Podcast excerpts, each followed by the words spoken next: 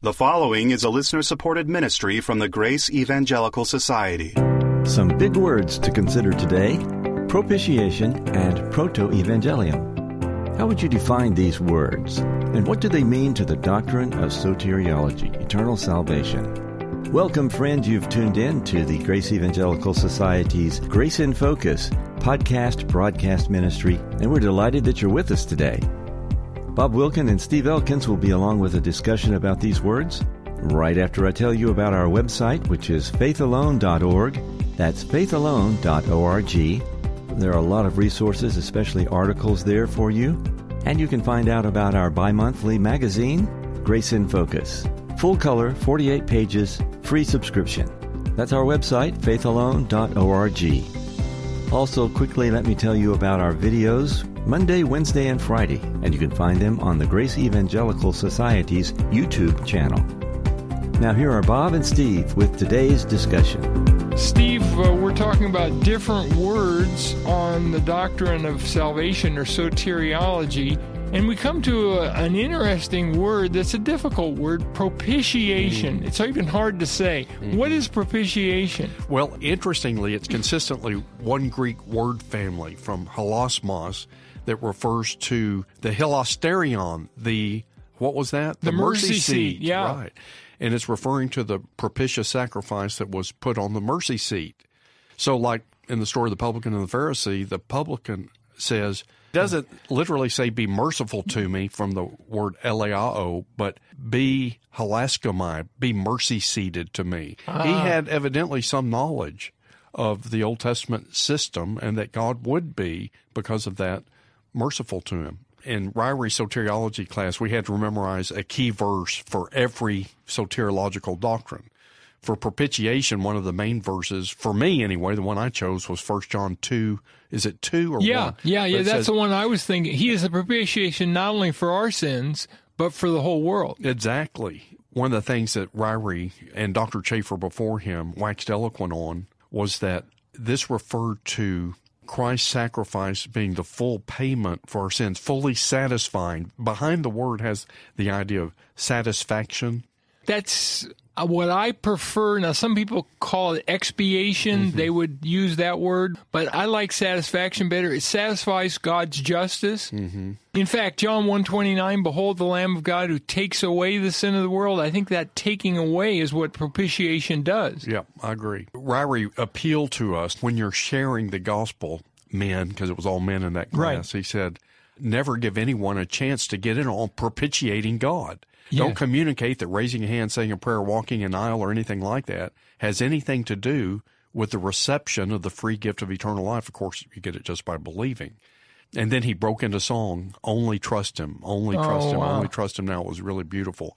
So years later, when I'm training young life leaders on the gospel, and we would go through all these soteriological doctrines, justification, redemption, etc., I would wax eloquent on propitiation because it meant so much to me, and I would tell them the same thing. Let's don't give any kid a chance to get in on propitiating God.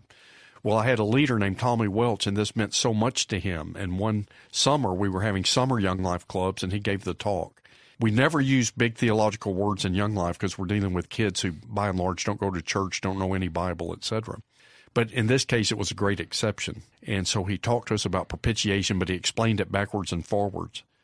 And then he gave this great illustration. Tommy had dated this girl in high school named Edie Guevara. Edie, by the way, went on to be a Dallas Cowboy cheerleader. Wow. And he, he was going to take her to the prom. He didn't go to her high school. So that morning, he drove over with the mum and that, or corsage, whatever you call it. Right. I don't even know. And he was so proud of it because he had designed it himself. He worked with the florist to make it just like he wanted. So happy about it. When he went to pick her up that night, the mum had grown like, you know, 10 times bigger, a bunch of streamers and things added to it. She had gone to Flowers by Cheryl at the corner of Town East and Motley and yep. had a bunch of stuff added. And he said, I can't tell you the emotions I felt. I didn't know whether to spit or to cry. he said, because it, you know, it really hurt my feelings. And then he turned it to the crowd and he said, but that's what each one of us do to God when we think there's anything we need to do to add to Christ's finished work on the cross for us. Wow. It's like a slap in his face. Yeah. And he said that's what I felt like I'd gotten from Edie. I still get, you know, goosebumps thinking about to this day what a great talk that was, and he really drove it home. You know, that's great. And I think I should mention that in John 129, behold the Lamb of God who takes away the sin of the world, that means our sins are no longer a barrier between us and God. That's why in lots of gospel tracts you'll see the cross bridges the gap between God and man, mm-hmm, right? Mm-hmm. It doesn't mean we're born again. What it means is now we can be born again simply by faith because the sin barrier has been dealt with, but it also doesn't mean that our sins are taken away in the sense there are no consequences. Mm-hmm. We still have consequences for our sins in this life. Yeah, yeah. If we walk in rebellion against the Lord, well, we're going to be like the prodigal son that experiences famine and want and loss in the far country. And the unbeliever who's rebelling against God reaps consequences for his sins, but he's not separated from God because of his sins. He's separated from God because of his unbelief. Bob, I think that's a great point. If we let people know, of course, there's serious and sometimes dire consequences for our sin right. here and now, I think that helps make it a little bit more understandable that Christ has taken the sin barrier away in regard to our eternal salvation. Absolutely. Eternal security is true, but it's not a license to sin. If we sin, we're going to reap the consequences. Absolutely. The Grace Evangelical Society has recently started an online seminary, and we're preparing to start our second semester in February. You can study with some of the finest free grace professors and earn an MDiv degree in three years. There is no tuition if you maintain a 3.0 grade point average. It's time now for application and registration. Study the Bible, the biblical languages, and free grace theology with us. Find out more at faithalone.org slash seminary or gesseminary.org. Okay, let's talk about uh, it's a Latin expression. It's kind of tough here, but what is proto-evangelium? I think that refers to Genesis 3:15. And what is Genesis 3:15? Well, it's the promise to the woman after giving the curses and so forth right. for their sins that she'll bear children and the serpent will bruise his heel, but he shall bruise his head. What's that mean, Bob? It's specifically talking about one specific child called the seed. Right. The seed of the woman will be attacked by the seed of the serpent, and the seed of the serpent is going to strike him on the heel, but the seed of the woman is going to stomp the serpent on the head. And the idea is Jesus was going to experience a wound. He is the seed of the woman. By the way, that's a reference to the virgin birth ultimately because women don't normally we wouldn't think of a woman as having seed. We would think of the man having seed and the woman having the egg mm. and we would speak of the seed of the man. But there's the seed of the woman and on the cross in a sense Jesus was struck on the heel. Now of course Jesus died on the cross but that didn't last. Three days later, he rose from the dead. Wow. And so it was his victory. Mm-hmm. And actually, the cross is when Jesus stomped Satan on the head. Yeah. Oh, death, where is thy sting? Yeah. It's talked about in poetry, the sting of the serpent's bite. Right. So the point here would be that this first gospel, that's what proto evangelium means, the first gospel, is basically God telling Adam and Eve that by the death of her seed, there was going to be victory and ultimately everlasting life. Now, they may not have understood at that point, but I think they did. In fact, I would suggest, and a lot of people do, that they were born again at that point. Now, probably the Lord said more than just Genesis 3:15 or what we see in that context. He probably talked about everlasting life and, you know, a secure relationship with him.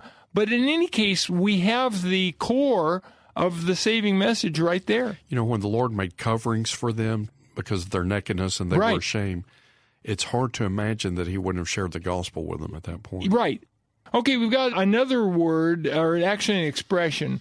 In Calvinism, uh, what are the five points of Calvinism? Well, they usually go by tulip, and this comes from the Synod of Dort. The Synod of Dort was responding to Arminius, and so they came up with the response to Arminius. And it's possible on some points they might have taken Calvin a little further than Calvin sometimes takes himself, though Calvin gave them all the ammunition they needed to go where they went. I heard a paper by a Calvin scholar who said if you look at the institutes, you can find statements of unlimited atonement and Yeah. limited atonement, but he said on balance, there's far more statements of unlimited atonement. And he said Calvin himself held the unlimited atonement. The five points are TULIP, total depravity, unconditional election, limited atonement, irresistible grace, perseverance of the saints. Okay, so let's talk about point one total depravity. What is that according to the Calvinist? And then what would we say it means? The Calvinist generally will appeal to several verses, but one like Ephesians, where it says we are dead in our trespasses and sins. 2 1 and following. And so a dead person can't respond.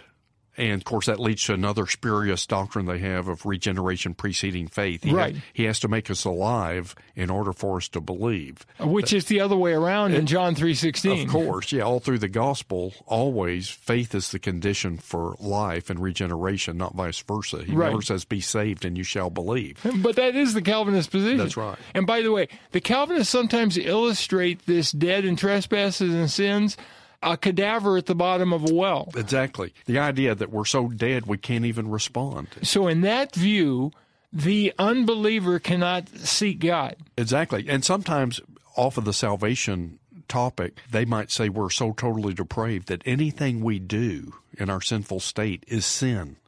Like I remember one of them saying, even the plowing of the wicked is sin. Wow. And Dr. Ryrie would say to that, Jesus' statement, How do you, being evil, give good gifts to your children? We can do good things. Right. We just can't do anything good enough to save ourselves. But there's more to it, Bob, uh, especially if we look at the teaching in Ephesians 2. It begins by saying in 2 1, And you he made alive who were dead in trespasses and sins. And then he explains how the being made alive happened, and he also calls it being saved Right. when we believed. And so, what needs to be understood here is that dead, or death in this case, doesn't mean we can't do anything like Right. a corpse. It means dead, like Paul is using it in Ephesians 4, that we are alienated from the life of God. We're alienated from God. Yeah, you lack eternal life. Exactly. So Ephesians 2 8 and 9 is basically saying when we believe in Christ, we are regenerated, we're made alive, and this is apart from works. And there's no way to understand Ephesians 2 8 9 in context, but that, yes, dead men can believe. Right. And if they And- couldn't, they could never be live men. Exactly. it's the belief that gives them life. So our view of total depravity is yes, people are sinners, and yes, they can't save themselves. But that doesn't mean they can't respond to God because God is seeking us. Therefore, we can respond to His drawing. And Cornelius in Acts 10 is a prime example. Sure. And of course, we believe God's drawing everyone, even now. He's, he's drawing us to Himself. Yeah, John 16, 7 through 11. All right, well, thanks, Steve, and thank you all. And remember, keep grace. In focus. Amen. Be sure to check out our daily blogs at faithalone.org. They are short and full of great teaching, just like what you've heard today. Find them at faithalone.org slash resources slash blog. We would like to thank all of our financial partners who help us keep this show going. All gifts are tax deductible and very much appreciated. If you'd like to find out how you can be a financial partner, visit us at faithalone.org. On the next episode, can a Christian be carnal? And is faith a decision? Join us, and until then, let's keep grace in focus. Proceeding has been a listener supported ministry from the Grace Evangelical Society.